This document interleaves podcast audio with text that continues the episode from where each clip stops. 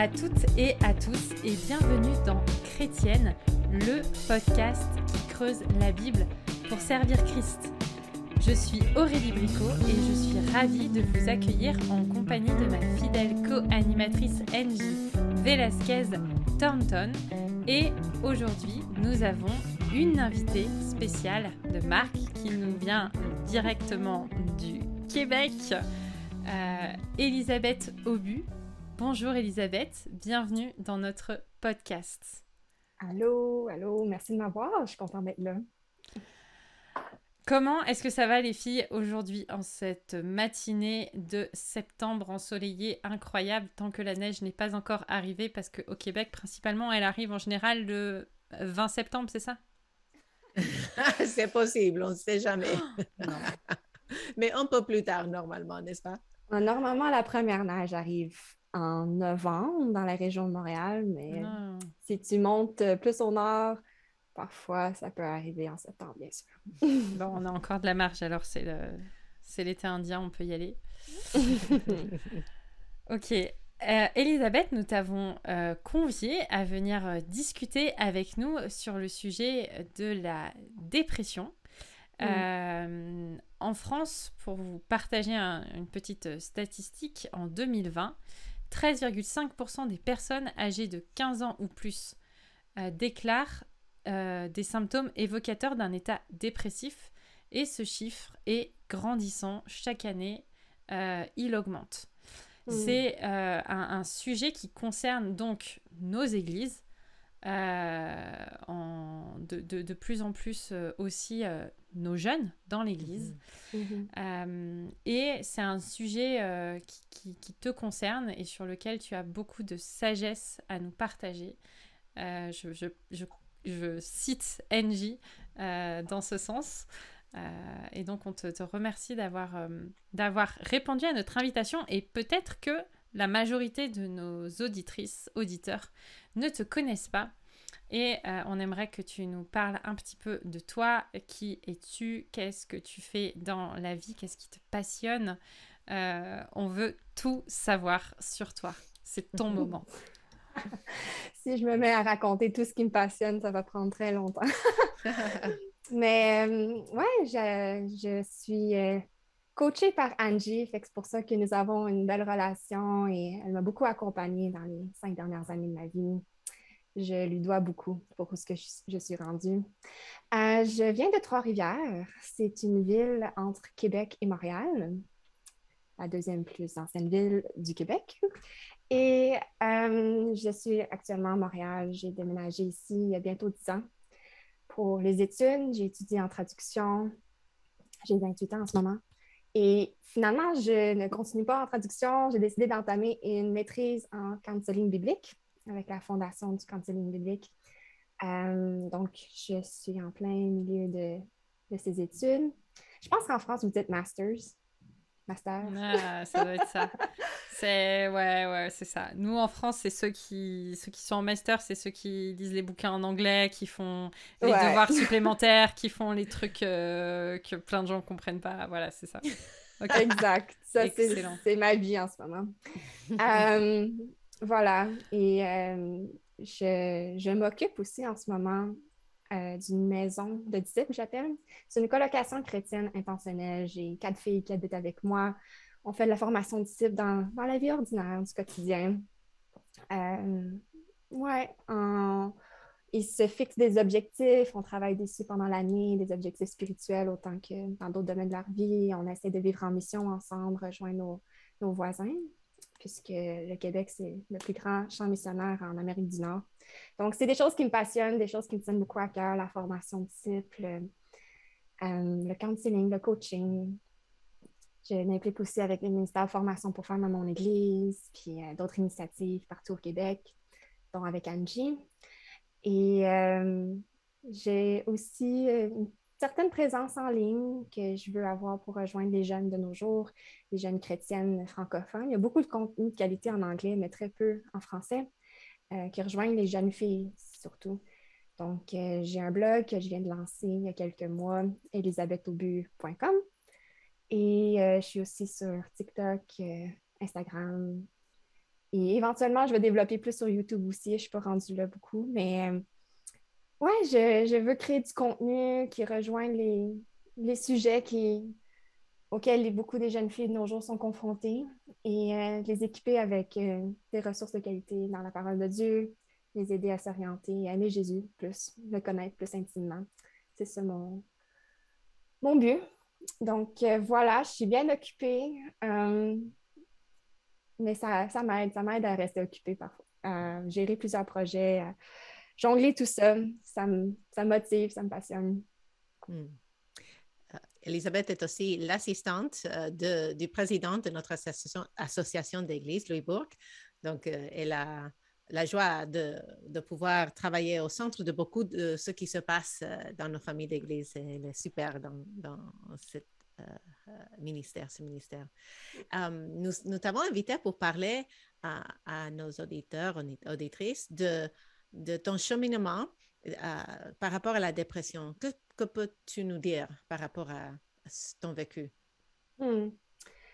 Euh, ouais, je suis en train de me remettre d'une dépression euh, qui date d'un an et demi environ.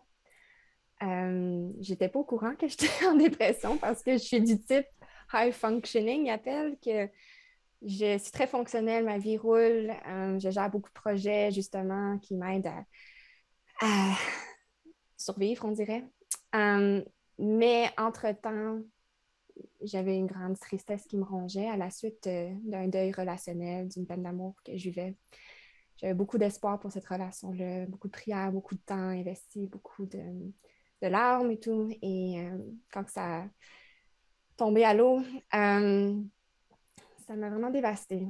Et c'est quand que mon, ben, j'ai une amie en fait. Je lui racontais comment je me sentais et tout et que je pleurais tous les jours. Et là, elle me dit Tu voudrais-tu faire un petit test qu'une amie psychologue m'a passé pour voir On dirait que c'est des symptômes de la dépression. Je suis comme Mais non, je ne pas, suis pas en dépression, il me semble, faut que ça soit bien pire que ça.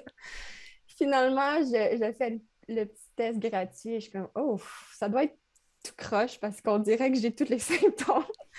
Et finalement, quand mon frère, euh, je lui racontais des détails de comment je, vivais mes journées et, tout, les larmes, les, pleurs, les, sentiments que j'avais. Lui est médecin. Et il était comme euh, non, là, tu t'en viens chez nous. et euh, je reste ici quelques semaines. Finalement, je suis restée là trois mois. Euh, et par la suite, j'ai aussi, je fais un suivi de, counseling biblique personnel depuis un certain temps. Et mon conseiller biblique aussi, euh, quelques mois plus tard, m'a dit Je pense que tu devrais aller voir un médecin. Et euh, j'étais réticente au début. J'étais comme Mais non, c'est pas si grave que ça. Je me remets, je me sens mieux. Mais j'allais pas tant mieux que ça. J'essaie de me convaincre. Finalement, quand je, j'étais allée voir la médecin, qui, heureusement, c'était une médecin chrétienne, donc elle pouvait vraiment bien comprendre euh, les émotions difficiles que je vivais, mais la, surtout les défis que je vivais par rapport à ma relation avec Dieu dans tout ça. Et euh, elle m'a fait remplir des questionnaires et elle était comme Ouais, non, tu, tu te remets, oui, mais tu es quand même dans un niveau très fragile. Et si tu veux pas rester, euh, si tu veux revenir à ton optimal, dans le fond, hmm. ça serait bien de, recevoir de l'aide médicale. Et euh, j'ai fini par accepter. Et la différence était majeure. Donc, voilà un peu. C'était. C'est ça. Pour moi, mon expérience avec la dépression, il y, a, toutes sortes de façons que les gens peuvent le vivre, mais pour moi, ça, ça incluait beaucoup d'anxiété. Déjà, à la base, j'étais une personne anxieuse, mais l'anxiété était amplifiée. Ça a fondé ma vision sur la vie chrétienne, ma vision sur Dieu, ma vision sur euh, ma propre sanctification. Beaucoup de choses ont été ébranlées, mais euh, mais Dieu a fait ressortir beaucoup de bien aussi de tout ça. Voilà un peu en gros euh, comment c'est arrivé et comment je me je poursuis tout ça. Ok. Quand tu as, tu as parlé du, du, médecin qui t'a dit il faudrait que tu amorces euh, quelque chose, ça implique euh, une prise de médicaments? Oui. Donc, euh, ce qu'elle m'expliquait, c'est que c'est, dans le fond, nos cerveaux fonctionnent avec des neurotransmetteurs qui Mm. nous aident à gérer le stress et beaucoup de choses. Et euh, moi, c'était comme si mon puits était à, à sec, vide. Et dans le fond, euh, si mon niveau optimal est à entre 80% et 100% et moi, j'ai descendu, mettons, à 60% je remonte, mais je n'ai pas encore remonté jusqu'à mon 80 et 100 Et les neurotransmetteurs de la médication peuvent m'aider à remonter. Parce que sinon, quand je- si jamais je dois traverser une autre dépression, je vais creuser encore plus creux et me remonter, ce serait encore plus difficile. Mm. Et donc, euh, elle me disait, je, je lui disais, mais je suis en train de survivre, ça va. Comme, je veux pas juste que tu survives, je veux que tu t'épanouisses Mm. et que tu, tu sois à ton optimal. Dans ma famille, il y a beaucoup euh, de fragilité de santé mentale aussi, donc euh, c'était pas surprenant. Euh, la dépression, les burn-out, des, Mm. euh, j'ai une arrière-grand-mère qui était bipolaire aussi, beaucoup d'anxiété. Donc, c'était pas étonnant et j'en avais parlé avec mes parents qui avaient, ma mère avait traversé euh, plusieurs dépressions et tous étaient d'accord que oui, ça peut être une très bonne idée. N'aie pas peur, comme c'est pour te donner un coup de main, c'est pas pour la vie. Euh, c'est comme quelqu'un qui a besoin de lunettes, euh, on va pas lui dire de ne pas en porter, on va profiter de, de l'aide médicale. Quelqu'un qui a le diabète, et c'est vraiment un problème de débalancement chimique dans le cerveau. Donc, euh, te donner un coup de main. Mon père me disait, euh, c'est comme euh, si quelqu'un euh, se fait mal au dos, il continue de le forcer, il pourrait finir par avoir une hernie discale qui pourrait empirer puis l'alité pendant très longtemps. Et ensuite, il sera toujours fragile pour le reste de sa vie. Donc, il vaut mieux prendre soin avant que ça craque que quand ce sera trop tard. Hmm. Donc, ça m'a donné le, le courage d'aller de l'avant. Je ne m'étais jamais vue comme quelqu'un qui avait des préjugés envers des gens qui avaient de la dépression ou qui devaient prendre la médication. Mais quand ça venait à moi, c'était comme autre chose. Mais Dieu s'en est servi pour m'humilier et euh, m'aider beaucoup à grandir finalement. Hmm. Quel a été le rôle de ton église locale en tout ça?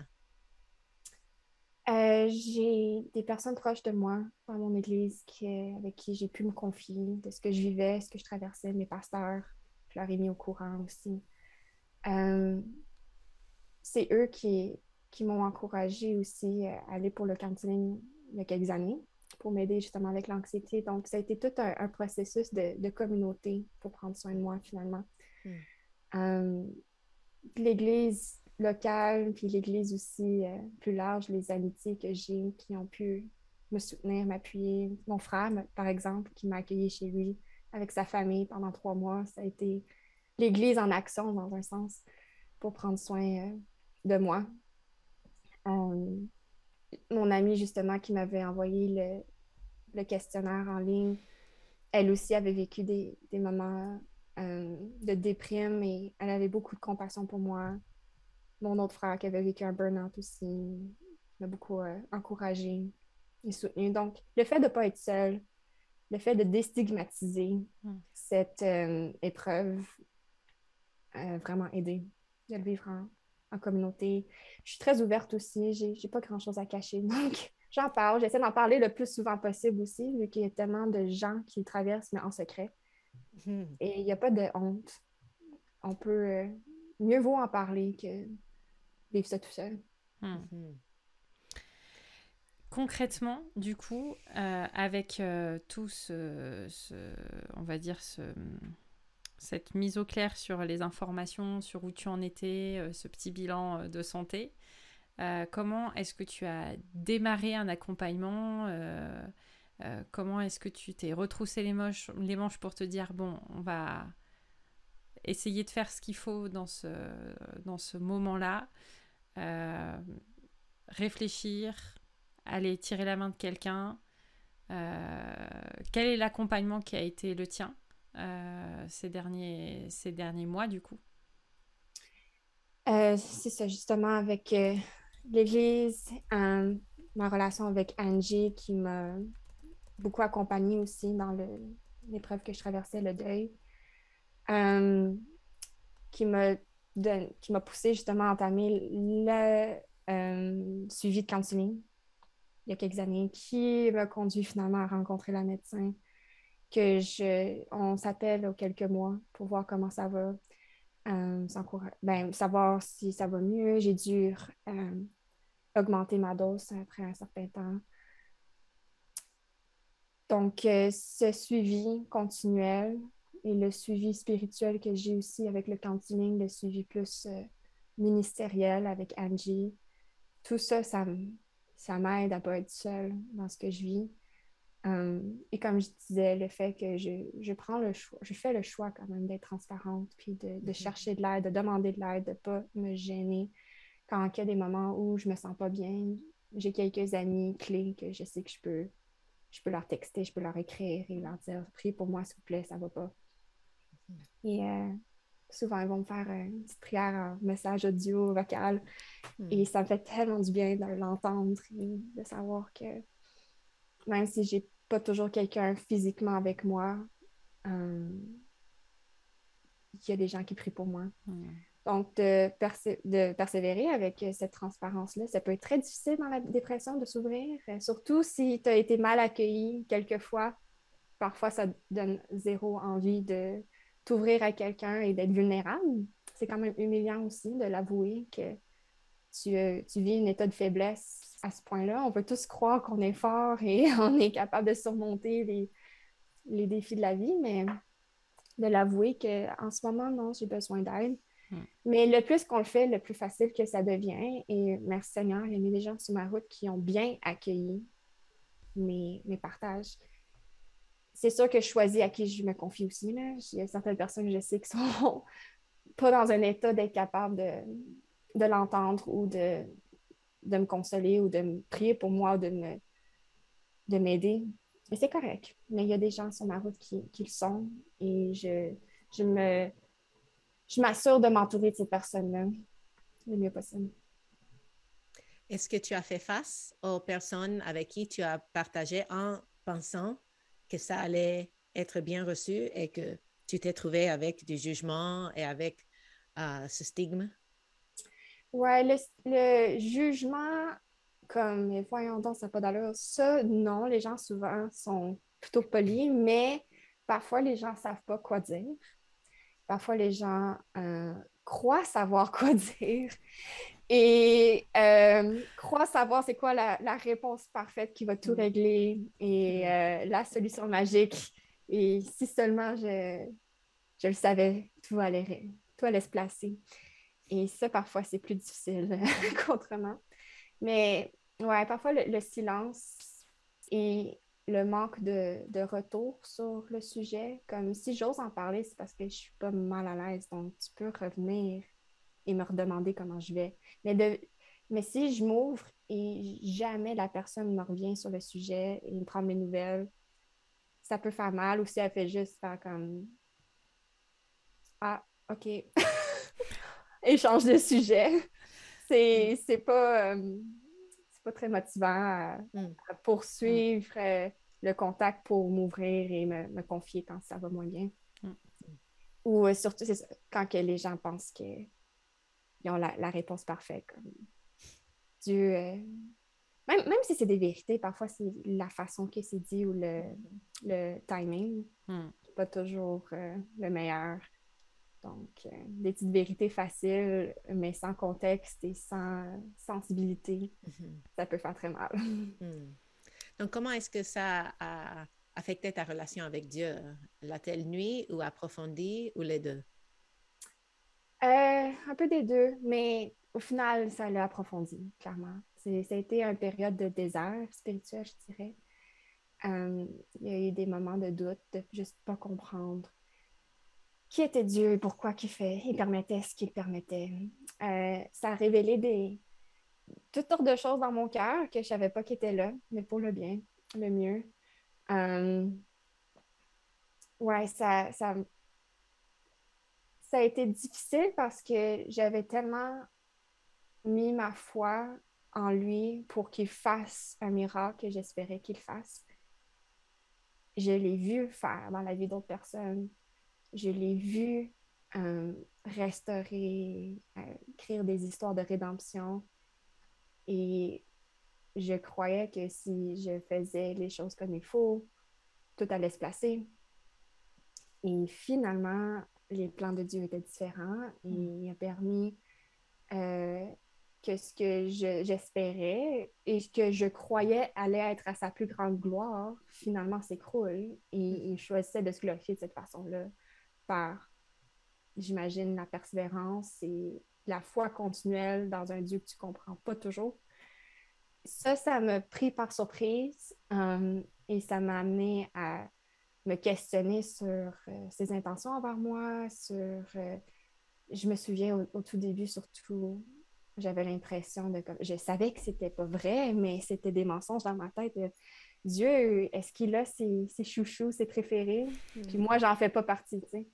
Il prend soin des autres, mais il y a quelques-uns que eux, ils veulent leur donner la vie dure. Mais c'est pas vrai, on vit tous des, épreuves, puis Dieu choisit ce qui va être pour notre plus grand bien, puis parfois ça passe par des, moments très difficiles. Mais il y a eu beaucoup d'incompréhension, il y a eu beaucoup de peur aussi, de comme, est-ce que je peux oser être vulnérable avec Dieu et lui dire ce que je souhaite, ce que je désire, parce qu'il semble qu'il va juste me l'enlever. Il semble, de mon expérience personnelle, je lui demande quelque chose de très précieux pour moi, je prie pour le bien de quelqu'un d'autre et finalement, il fait le contraire, quasiment. Mais c'était pas tout à fait ça, c'était ma vision des choses.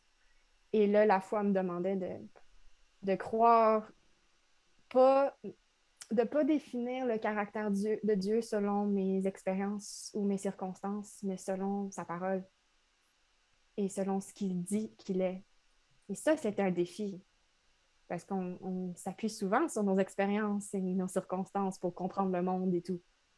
Mais là, c'était la foi qui était exigée de dire je vois telle chose, mais tu dis telle autre chose, lequel je vais croire? Hmm. Et euh, ouais, fait qu'il y avait parfois de la peur de comme est-ce que je peux vraiment lui faire confiance avec des choses qui me tiennent à cœur, avec ma vie, avec mes désirs, avec mes rêves, ou est-ce que je devrais juste devenir cynique, puis euh, insensible, détaché, parce que finalement, il va, il va m'enlever les choses que, j'aime? Mais, hmm.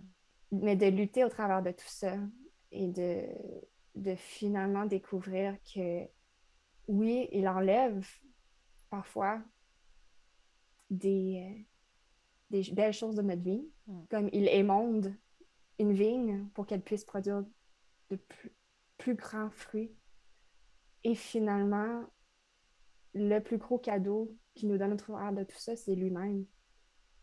Et il y a eu des moments de larmes et de pleurs tard dans la nuit, ma face contre terre, à lui demander Mais t'es où? Mais qu'est-ce que tu fais? Je te comprends pas. Et parfois, c'était le silence total, et parfois, il y avait sa douce présence qui me rassurait que je suis, je suis avec toi. Mm. Et donc, au final, j'ai dû aussi apprendre, est-ce que je veux davantage le soulagement, ma douleur, ou la présence de Dieu dans ma douleur? Qu'est-ce que je veux plus? Et il m'a donné sa présence. Et je, je suis contente qu'il ait fait ça plutôt que ce que moi je voulais. Donc, c'est ça. ça. ça. a été difficile, mais au final, ça a approfondi ma relation avec Dieu. Hmm. Et ça m'a donné une beaucoup plus grande hâte de le voir et le rencontrer et être avec lui pour toujours. Hmm. Un peu comme Job, c'est des situations où d'un coup euh, on a entendu parler euh, de Dieu pendant de nombreuses années, mais maintenant nos yeux le voient et nos cœurs hmm. sentent la chaleur de sa présence. Merci pour ce témoignage. Hmm. Euh, souvent, euh, dans la dépression, euh, quand on est dans le fond du, du, trou, on a, on a un peu du mal à, à voir clair. Même en sortant la lampe torche, on se dit mais d'où ça vient tout ça. Pourquoi Pourquoi tout ça? On a du mal à identifier les causes, les fausses croyances. Euh, tu as déjà parlé de pas mal de choses qui ont été un peu ébranlées dans ta, compréhension de Dieu. Mais par rapport à ton parcours personnel, est-ce que euh, tu as réussi à identifier un petit peu euh, des choses? Et, et, du coup, quelles vérités bibliques t'ont aidé à, redresser un petit peu ce qui, était peut-être tordu dans ta compréhension des choses Mm-hmm. Euh, je dirais que ma compréhension de la souveraineté de Dieu a été un des plus gros morceaux à rebâtir euh, au travers de, la dépression. Euh, au final, beaucoup de ma douleur venait du mensonge que je croyais que Dieu allait me donner du bien si je faisais bien les choses. Et c'était en fait un évangile de prospérité très sournois, très caché, très subtil. Hmm. On peut l'appeler un évangile de prospérité sexuelle ou euh, romantique ou peu importe, comme Dieu va me donner de bonnes choses si je fais les choses bien. Et je crois que c'est un mensonge qui circule de manière très euh, implicite dans hmm. beaucoup de nos milieux chrétiens. Euh, concernant les fréquentations, le mariage, fais ci, fais ça et tu vas voir Dieu va te bénir et tu vas éviter tous les désastres euh, du péché. Mais parfois, tu fais bien les choses et tu suis Dieu, tu le mets en premier. Et ça ne te garantit pas que les choses vont bien aller. Mais ça, ça ne veut pas dire que c'était tout faux, que Dieu n'était pas en contrôle ou que Dieu ne vaut pas la peine d'être obéi et suivi. Au contraire, euh, c'est juste que c'était une idole cachée, un mensonge que Dieu me doit quelque chose dans ce, dans ce monde autre que lui. Il me doit rien. Moi, je méritais la mort éternelle. Juste le fait qu'il m'a épargné ma condamnation, c'est immense. Ensuite, qu'il veuille être en relation avec moi, c'est incroyable. Ensuite, qu'il veut m'avoir avec lui pour l'éternité dans son royaume, c'est impensable. Et qu'entre-temps, dans cette vie difficile que nous traversons tous, il veut m'accompagner puis m'appuyer, c'est, c'est un cadeau. Et donc, le, de croire qu'il me doit quelque chose est très arrogant et très euh, immature. Mais de comprendre que finalement, tout ce que j'ai de lui est un cadeau et qu'il est bon, il est souverain. Il n'est pas juste bon, mais impuissant, incapable de changer ma situation. Et pas non plus seulement souverain, mais indifférent et, pas, et méchant. Il est à la fois bon et souverain. Hmm. Donc, tout ce que je vis, il l'a permis pour quelque chose de bien que je ne peux pas comprendre pleinement en ce moment. Mais il, il sait qu'est-ce qu'il fait. Et donc, euh, beaucoup de cette fausse croyance que Dieu me devait quelque chose ou que Dieu n'était peut-être pas si bon dans ma vie. S'il était souverain, ben, d'abord, il n'était pas bon. Ou s'il était bon, il n'était vraiment pas souverain. Non, il était à la fois bon et souverain. C'est juste que je ne comprends pas tout. Je suis comme. Euh, c'est comme une personne aveugle. Si tu lui dis. Euh, si la personne aveugle demande, mais c'est quoi la couleur rouge? Comment qu'une personne qui voit peut expliquer la couleur rouge à quelqu'un qui est aveugle? C'est impossible d'expliquer ah, mais ça, c'est rouge. Ouais, mais OK, c'est la même texture. Fait que ça, c'est aussi, c'est rouge. Non, non, ça, c'est bleu. Mais, comme... mais pourquoi? Ben, on, on... Puis nous, on aurait tellement de la misère à expliquer ça à quelqu'un qui aurait juste une faculté de différence, la vue. Imagine Dieu et nous, qui mm. est immensément au-dessus de tout ce que nous vivons. Et donc, il faut que la personne aveugle fasse confiance, que la personne qui voit a raison. Quand elle dit que telle couleur est rouge, telle couleur est bleue, il faut que moi, je fasse confiance quand je me sens aveugle, que Dieu est bon, que Dieu est fidèle, que Dieu est souverain. Il va, il va tout utiliser pour sa gloire et pour mon bien un hmm. jour. Euh, donc, de confronter ces mensonges, que je suis censée tout comprendre et que Dieu me doit des choses et que, et que tout devrait aller selon mon comme ce que moi j'ai défini comme étant mon histoire parfaite ou que ma vie aussi se résume à ce que je vis ici sur Terre et que je dois bâtir mon royaume ici sur Terre, une belle vie, une belle famille, une belle carrière, tout. comme on se dit souvent, que non, finalement, la vraie vie, c'est pas ici. Oui, je peux vivre avec épanouissement dans ce monde, mais mon espoir ultime n'est pas ici. C'est pour ce qui s'en vient. Et ça, euh, je pense que de vivre la dépression, ça m'a aidé à être confrontée à ces mauvaises compréhensions de qui était Dieu, qui je suis, qui c'est quoi la vie finalement, et en ressortir avec euh, une meilleure vision euh, biblique finalement. Et ça m'a aidé aussi à découvrir que la solution ultime, c'est pas tant euh, le repos ou le temps ou la médication ou oui, c'est toutes des bonnes choses, on en a besoin. Mais que la solution ultime, c'est finalement adorer Dieu, lui faire confiance. Mm. Donc, euh, juste le mettre en premier et de parfois sortir mon ukulélé que je m'étais acheté, puis de me forcer à l'adorer quand tout en moi voulait résister et me rebeller, mais de choisir de me soumettre à lui et de déclarer qui il est, hmm. ça a été un des plus grands médicaments de mon âme au travers de tout ça. Donc, euh, voilà euh, des vérités qui ont pu euh, guérir des parties de mon cœur qui sera un jour guéries pleinement hmm. par la présence de Dieu. Excellent. Merci pour euh, ce témoignage, ce, ce, parcours qui a été le tien.